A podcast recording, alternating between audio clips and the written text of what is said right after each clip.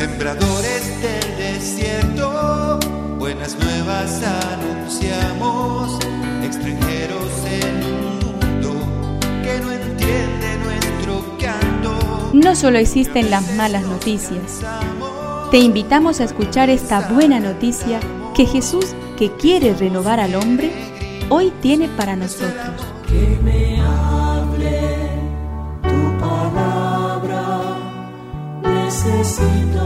Señor, de tu alimento. Hoy en todo el mundo se escuchará esta palabra. Juan 14 del 15 al 21.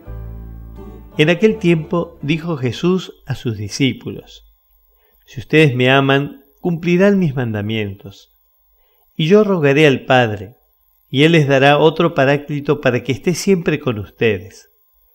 El Espíritu de la verdad, a quien el mundo no puede recibir porque no lo ve ni lo conoce. Ustedes en cambio lo conocen porque Él permanece con ustedes y estará en ustedes. No los dejaré huérfanos, volveré a ustedes. Dentro de poco el mundo ya no me verá, pero ustedes sí me verán, porque yo vivo y también ustedes vivirán. Aquel día comprenderán que yo estoy en mi Padre, y que ustedes están en mí y yo en ustedes.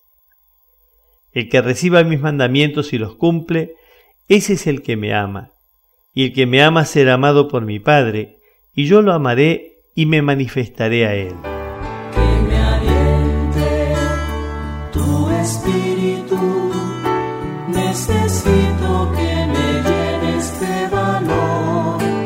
Frente a la ansiedad por sentirse abandonados y huérfanos en medio del mundo y el temor por la ausencia del Maestro, Jesús ofrece a los suyos la promesa de que su Espíritu va a acompañarlos con su aliento y su fuerza. Es como si les dijera a ellos y a nosotros, son los miembros de la familia del Padre. Él los hospeda en su hogar. La misma vida filial que yo poseo, se la entrego para que vivan de ella y participen de la estrecha unión que vivimos mi Padre y yo. Y el Espíritu es la garantía de ese regalo que yo les hago.